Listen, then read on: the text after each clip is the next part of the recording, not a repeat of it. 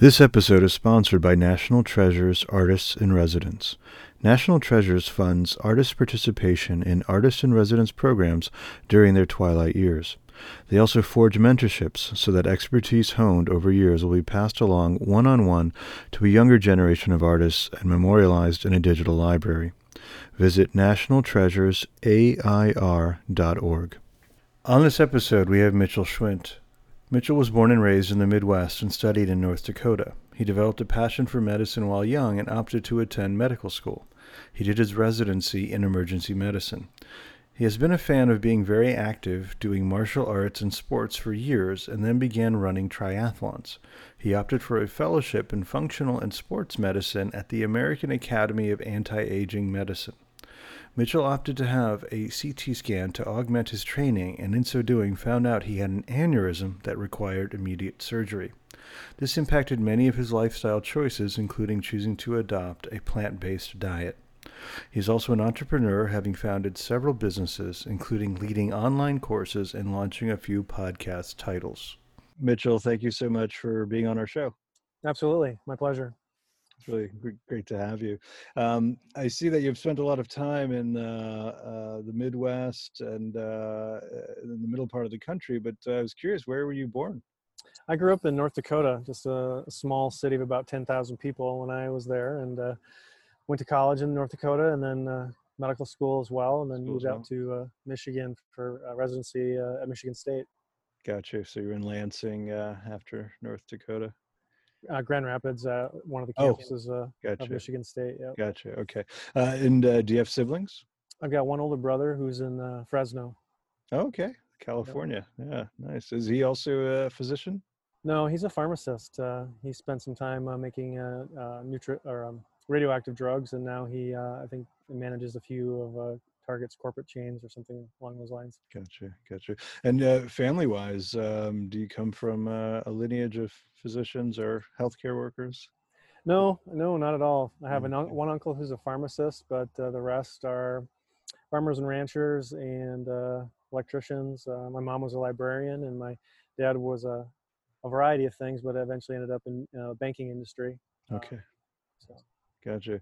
So, uh, what do you think it was that uh, piqued your interest in the study of medicine? I can pin it down to a pivotal moment. Uh, nice. My dad's best friend in high school was my uh, junior high science teacher, okay. and just a fascinating guy.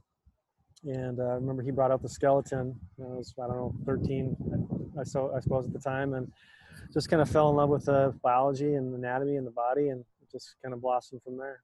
Nice. Okay. No turning back. So you even in college, you knew that you were destined for med school. Uh, for the most part, I mean, I I kind of wanted to be a, a, James Bond as a kid. I watched all the James Bond movies, and so you know, I got my scuba certificate. And when I was in high school, I started to learn to fly, and so I, I thought about being a pilot for a while. But I had so many friends that were just you know pumping gas on the flight line, uh, and I went to the University of North Dakota, which is a huge aviation school, and uh, saw what they were going through, and I knew I'd made the right choice uh, for a variety of reasons, including longevity. Got you. Well, and uh, but you've done a, a private pilot's license. I saw. Correct. Yeah. So how often are you able to fly? I don't anymore. It came down to you know deciding, you know, as my family began to grow and realizing that you know I wanted to be proficient, and that takes some time and expense and, and time away from family, and so I didn't think that I could fly enough to maintain a level of proficiency where I'd feel safe um, taking my kids up. And so sure. I just kind of let it go. Sure. Gotcha. Understood. Well, you've also spent some time doing uh, triathlons, marathons, uh, endurance training, yep. and martial arts. like I said, that James Bond thing yeah. coming coming back to fruition. So that's that's it's incredible. Um, and so, uh, when did that uh, mm. passion strike you? Uh, you know, the martial arts thing, uh, just watching some of the old Bruce Lee movies as a kid, and uh, one of my training buddies from from from hockey thought it would be a great idea to start some martial arts for flexibility and off-season conditioning. So I started that when I was uh, in high school, and uh, up until some injuries uh, this winter, I've been doing various forms of martial arts ever since that point in time. Gotcha. Nice. And um, and the, the sort of the track and field, the triathlon, marathon uh, endeavors. When did they? Uh, you start that? I think that was Well, my wife is a runner, and she was, you know, ran Boston and ran Chicago, and then just a, a number of high-profile uh, races. And so I thought, oh, I should, I should probably push myself physically to do something a little more. And so I started doing triathlons and trail races, and uh, you know, some marathon type stuff. And then I, I was training for a Spartan race, uh, and that was in 2016. Was I was training for a Spartan race, um, which I didn't, I didn't finish. Okay, that was just that was a short period of time ago. Uh, it's really impressive, Mitchell. You stayed uh, incredibly active. Um, I noticed on your profile you also did a uh, fellowship in uh, functional and sports medicine. Uh, which uh, institution was that with? It was with A4M, the Academy of Anti-Aging. Okay. Um, That's not the Andy Weil Institute, right? It's a, no, no, It's it's a a little similar philosophy, but a little different. Uh, I got into the sports medicine part of it first, just as I was training for endurance events and things like that. And um, then I, I, I thought about opening my own brick and mortar functional medicine practice, but uh, as I got more into it, and my wife is a dentist, and her practice was really busy, and just Mm, realized that you know one of us had to make a decision or a sacrifice and so i'm, I'm happy for the training uh, you know in, in essence it saved my life uh, but i uh, i never did open the practice okay, well, that's uh, a really juicy comment. Uh, the training saved your life. Uh, share with us about that experience. you know i think the the universe has a, a way of connecting people for a variety of reasons and um, similar to how we connected on linkedin a, a physician colleague reached out and said hey i see you're doing some triathlons. I do too. Uh, you might want to think about uh, some nutritional products that i i sell. And so we connected and uh, he got me into a4m and as i was going through the functional medicine fellowship started thinking more about heart health and thought you know I should probably have a CT scan of my heart just to see if I have any blockage. Even though I'm healthy and I'm young, I like an occasional cigar, and sometimes my diet isn't as clean as it should be. Mm, And so I got the scan done, and it was as I was training for the Spartan race that I mentioned earlier. And I have zero blockage, which was awesome. And then two weeks later, I got a letter from the same cardiology group that had read the initial scan, and I wasn't even going to open it. I was just going to file it away. But I thought something was just nagging at me to open it, so I opened it and said, you have a very large aneurysm in your chest. This needs immediate surgical attention. Please see someone as soon as possible. Oh, wow. And so it was kind of a, a kick in the teeth yeah. as I was doing all these crazy, you know, training evolutions and getting ready for something very physical. Uh, so had I not, you know, met that person, gone through the functional medicine uh, training, I would have never got that CT scan done. And uh, the pathology showed that the aneurysm was already beginning to to break down. And so I would I wouldn't be talking to you right now had I not done all that. So it was just uh, the stars aligned and Amazing. I guess brought me uh, back to reality. And wow wow it's a, a, a life-saving event for sure so you had the invasive you had the surgical procedure to I did. Yeah, I went to Wow. went to Mayo Clinic in Rochester, Minnesota, and had it done by a uh, Italian surgeon that was sort of uh, famous for this particular procedure. Gotcha. Wow. Well, uh, that's a good thing that that uh, transpired. My gosh. Uh, yeah. Sometimes it's interesting to marvel just where the universe puts us. Um, kind of sometimes where we need to be. Exactly. Yeah, it's it's important to uh, try not to ignore those whispers sometimes. Yeah, for sure. Well, uh, and speaking of Minnesota, you spent quite a bit of time living there. It looked like you had a number of different postings uh, in Minnesota. Is that where you settled and started your family? Yeah, after residency, um, my wife's mom uh, unfortunately had leukemia, and we wanted to be closer to her as she was getting some of her treatments. And so we ended up moving back to Minnesota in the Twin Cities area where I practiced uh, uh, in several emergency departments for a while. And then we had an opportunity to buy a lake property uh, even closer to her parents' house. And so we, we bought that and lived in a, a small city, and the kids got to grow up on the lake and fish and ski and swim and do all the things that, that uh, northern Minnesota is known for. Yeah, So was- That's great. Was a good experience. yeah. Um, and but now you're living in the Pacific Northwest near Seattle, I think. Correct. Yeah, we live on we live on the uh, west side of the cat or the east side of the Cascades uh, in Oregon. It's dry, sunny, and uh, there's uh, not the, the notorious Minnesota winters to deal with. Right. well, far more comfortable. Yeah, that's for sure. Well, um, share with us about um, Singularis, which uh, I noted you, you launched in 2010. And um, I, I just, uh, I mean, I'd love to hear what it's about. I, I know that at one point it's uh, talked about test taking strategies. so I like to um, iterate and challenge myself and and and grow and change. And so when people often say, "What do you do?" It's really hard for me to put that under just a, a one thumbnail, so to speak. So Singularis evolved from a conference I went to in Las Vegas, I think in like 2009, and it was a group of entrepreneurial physicians, some very high-powered academic people doing some things that at the time I thought were crazy. You know, they were building instruments, they were investing in real estate, they were writing books, they were starting cooking schools, doing things that really had didn't necessarily have a lot to do directly with patient care and medicine. And I just met some incredible people at that conference that sort of sparked uh, an entrepreneurial idea in my head. And so Singularis was the start of that uh, to allow me to create a, variety of things under that platform from online courses to mentoring to coaching to consulting. Uh, it just sort of spans a, a, wide range of things that, that some of them are healthcare related and some of them are not. It's just an umbrella that I, ha- I keep things under. Wow, very James Bond of you. a veritable jack of all trades. a master of none, I guess some would say. well, I stopped short of that because uh, you've had successes. So uh, uh, one could argue uh, quite the opposite. Um, I also noticed that you have a particular focus on, on men's health. Is that something that was an outcrop of the sports medicine side of your work? a little bit of that, and just uh, unfortunately, I've had a few close friends that uh, died uh, prematurely from health-related things. Some of them probably could have been prevented if caught early, and uh, part of it, you know, just the reluctance of men, myself included. I hate going to the doctor. I'll be the first to admit it, but you know, trying to create a, a way that, that there could be some information or some resources that men could access that would uh, make the uncomfortableness of going and getting mm-hmm. health care uh, less of a prevalent issue, removing some of the stigma and uh, kind of dealing with some of the more sensitive issues that, that uh, men don't like to talk about with their doctor and other people. Yeah, yeah, no, absolutely. Makes perfect sense. Um, and in terms of your sports medicine activity, have you um, worked with any teams or any athletes? Just my kids and their local teams and their friends, just as they go through their various uh, training cycles and and uh, injuries and things of that nature. Gotcha. Okay.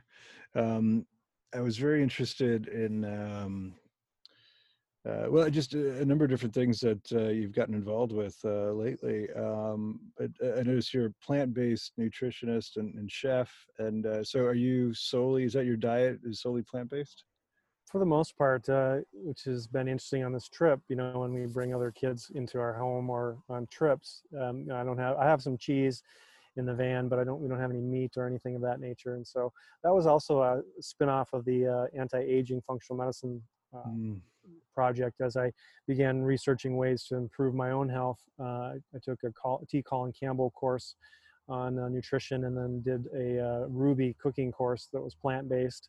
Uh, which was suggested by uh, a friend as well. And uh, my wife was also making the transition a little bit before me at that time. So, uh, you know, took a little bit of doing to get the kids to uh, to get on board with it and and now you know when they when they for example my son ate some things at a friend's house last week and he was sick for two days because it's just oh. foreign to his system yeah and so every everybody's on board uh, and even starting to be my parents who are in their 70s so that was a, a slow transition for them as well yeah yeah uh, how old were the kids when you transitioned them oh i would say my daughter was probably six Okay. Uh, so about so, nine yeah. years, maybe almost a decade.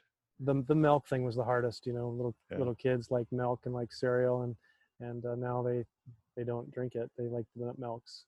Yeah, yeah, got you. And so um, you mentioned this was around the time that you were had you were at the um, anti-aging uh, institute. So was that also about ten years ago, or was it prior to that? I think I started the fellowship in 2014 or 13, something oh, of that okay. nature. So it was uh, a lot of trips back and forth. Most of the conferences were held in Vegas. They're held other places, but that's the easiest place for me to get to. And so a lot of a lot of long weekends, uh, intense educational sessions, and uh, some very brilliant minds sharing some uh, novel concepts. Gotcha. And are you still practicing as a emergency room physician? No, the aneurysm thing was just uh, a wake up call and, and I think an opportunity to reinvent life uh, in so many aspects. For example, this is my perception of this, and a lot of my physician friends will disagree with it, and some wholeheartedly agree with it, but just can't get on board. And so we had built the dream home on the lake. My wife was running a full-time cosmetic uh, general dentist practice. She was busy. I was working in the emergency department. I was working at a clinic, doing all these things, and we were, you know, raising three kids and just going nonstop. And then we had this aneurysm problem that kind of gave us a dramatic pause in life. And just stepping back and looking at things and just realizing that we don't want to be on this trajectory in another five years. Mm-hmm. So we basically unplugged from everything. I stopped practicing emergency medicine, started pouring more of my time into consulting. We sold our dream home. We sold probably 75% of our possessions. My wife put her dental practice up for sale. And uh, that was sort of the, the launch pad to moving uh, from Minnesota to the Pacific Northwest. We got all those pieces lined up, everything sold, and uh, we came out here and fell in love with the place on vacation. And the kids said, "Yeah, we will miss our friends, but let's do it." So wow. okay. here we are. And so, um, would you call this kind of a downsizing? Oh, for, for sure. Yeah. yes. Our our housing uh, our housing uh, is uh, cut probably in a fourth of what we had before. okay. Which I don't miss mowing grass or shoveling snow or taking care of the boat or any of those things that went along with uh, that type of uh, property management. Sure, sure. But I, I would uh, be willing to wager that you and your wife are happier. Absolutely. We have more time together, feel more connected with our kids. And I think we've sort of instilled some values in them, you know, starting before they were teenagers that will hopefully uh, hold them well as they get into their 20s and beyond. Yeah, that's fabulous. Um, you do uh, some teaching. You have uh, an online courses that you run. I do. Close to 20,000 students. Uh, share with us about the genesis of that. What prompted it? So, so, I wanted to learn how to podcast, and when I had my first podcast, it was actually it was about triathlon science and just simple physiology things and, and physics things that could be applied for immediate results. And so, to find out how to podcast, I, I didn't want to take an expensive course or go away for a weekend, and so I just cobbled together all the tools and things that you needed to do to start a podcast and uh, made an outline of it. And I thought I should share this somehow, some way. And that was right around the time that a uh, Udemy was forming. And so I just recorded some videos and put them up on Udemy and started getting students signing up from all over the world. I've helped some people from Russia, from India, a number of people from the United States launch their podcasts. And it's just fun interacting and being on their shows and seeing them grow. That's and uh, in the process, just uh, created mostly courses that uh, I had some interest in, but I thought would provide some value for others, um, including the test taking one that you mentioned. That was a uh, part of a strategy I learned as a, a medical resident how to figure out uh, ways of taking tests, particularly when the material is difficult or foreign or confusing, and to help people successfully navigate difficult exams. And so that course was born out of that as well. Nice. Oh, that's great. And so, um, what year did you start the the podcasting courses? Oh boy, you're taxing my memory here. it's probably been at least I'm gonna guess six years. I would say okay. maybe longer. So, gotcha. yep. Um, and uh, was the the podcast that you started is Recharge?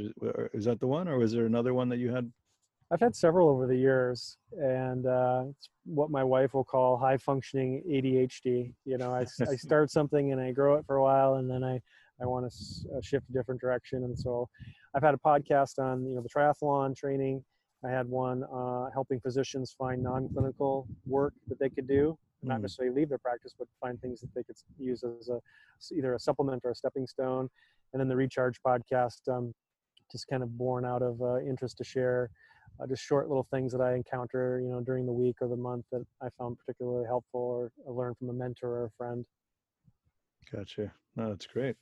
Um, and so I'd love to hear about some of these uh, businesses you've been involved with, um, uh, particularly um, uh, Point Nurse. I'm curious about it. It's, it's blockchain based, and uh, just curious how you're using the technology there.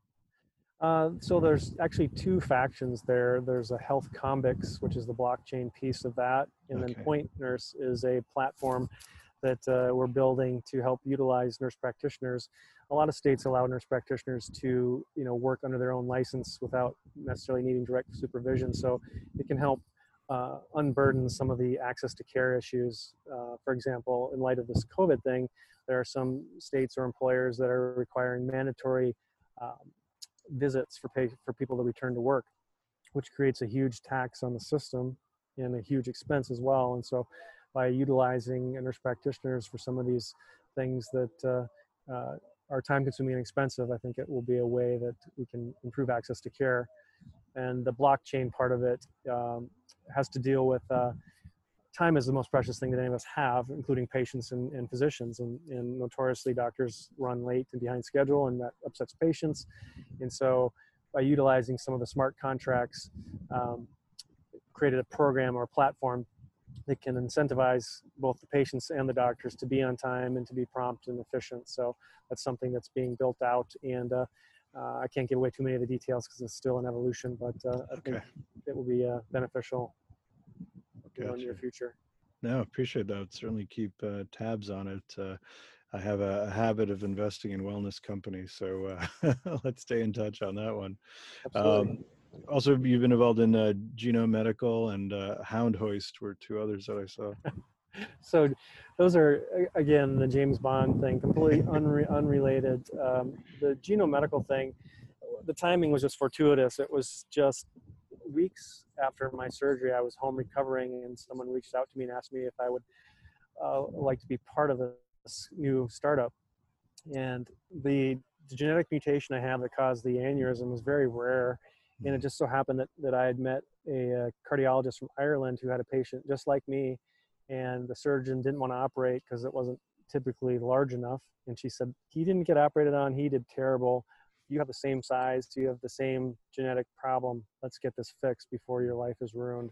Had I not met her, and she sort of encouraged the surgeon to intervene sooner than later, um, you know, I, I, I wouldn't be sitting here. But, anyways, so that was my interest in the genetic part of it. But there, you know, the genome medical team is expanding access for a variety of inherited conditions, whether it's, you know, prenatal screening, uh, aortic problems like mine, a whole host of neurologic, and then obviously the big one is cancer. And so just making access to a genetic counselor and trying to bring down some of the cost of testing and making it readily available to uh, impact lives is sort of the overall mission.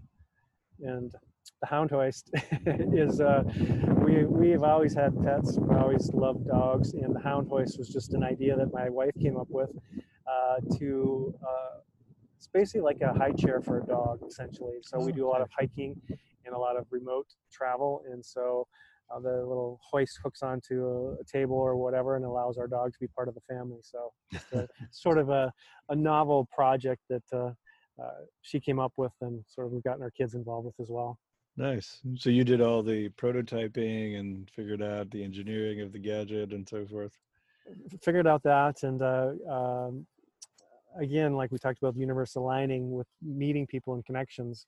I went to a conference um, called the World Domination Summit, okay. and it, when I when I tell people that, you know, my parents are like, it sounds military militaristic like weapons and guns and it was just basically entrepreneurial people who wanted to make a dent in the planet from all over the world meeting in portland oregon and so i met a gentleman there who has a friend who does a business around building products and outsourcing them to other countries like vietnam china and other places where they can get them made and um, so working with their team to kind of go through the different stages of customer acquisition and prototyping and we're in the uh, outsourcing phase right now. So it's been a slow project, kind of a on the back burner at times, but uh, uh, we hope to bring it to life here in the near future.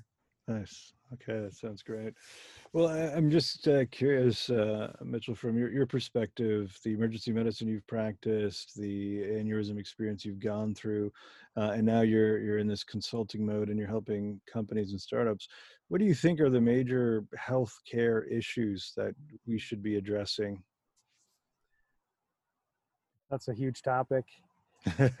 uh, access definitely is a huge issue, and the the payment system is. Um, I don't even know where to start with that one. Just on a personal experience, uh, you know, some of these testing tests are done at the cost of, for example, I just got a bill for a genetic test I did last year that was three thousand dollars, but I hmm. know in fact that that test costs less than a hundred dollars to administer and complete.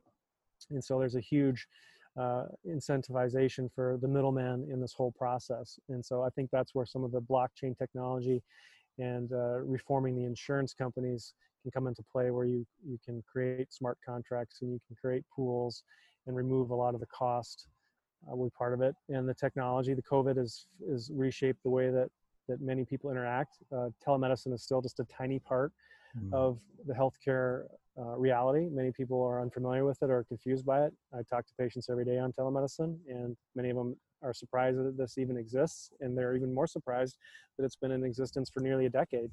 And so, as as patients become more comfortable, partly because of the imposed COVID restrictions, I think that will bring down some of the access issues and also the cost and uh, the portability of it. So I'm sitting here in the forest right now, and I talked to several patients from around the country mm. uh, about a variety of men's health issues uh, this morning, and uh, uh, it brings me joy to be able to do that, and uh, also helpful for them to get their questions answered in a convenient and timely manner. Yeah, that's great. And so, um, the, your practice currently focuses on men's health and doing it in a telemedicine format. Um, how do uh, patients find you? There are a variety of um, big players in the market like MD Live and telemedicine. Uh, Roman. Uh, Roman has a, a, female health side called um, Rory. I think it's called Get Rory or Meet Rory. I can't remember the exact name of it.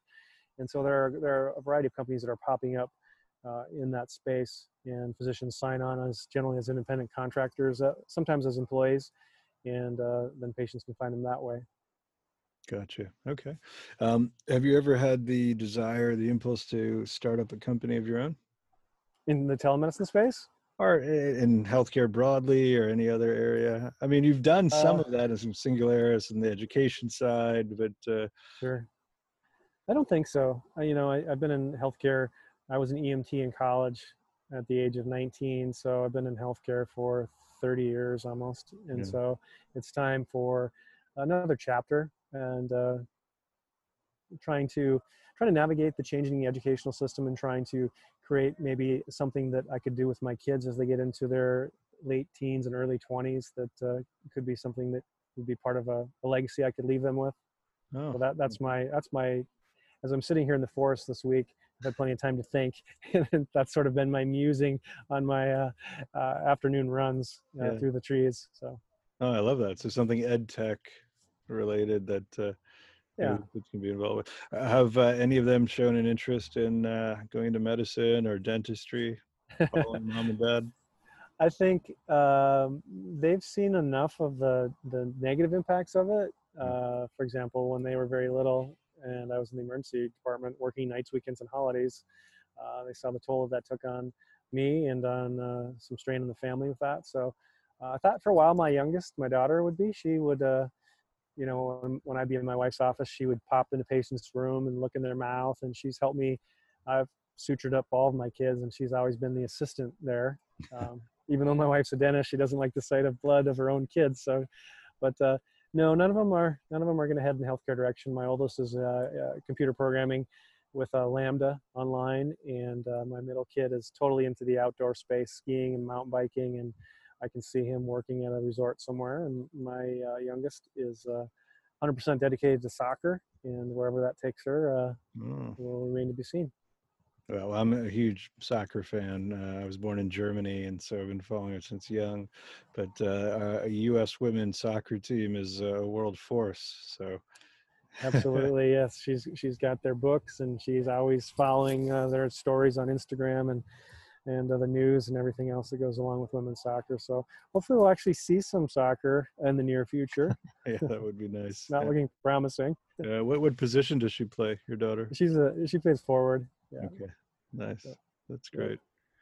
Well, Mitchell, this has been a really great conversation. Uh, thank you for for sharing all that you did and uh, candor with respect to uh, this life changing event you had and how that uh, altered your perspective and um, you know really shifted your your your life. It's uh, uh there's a lot of uh, uh, inspiration there in terms of, of, what you've done. And I mean, I, if we tried to sort of whittle it down to a few phrases, if there was advice you'd have you'd like to give to people mm. who find themselves stressed, overworked, spread thin, what would you say?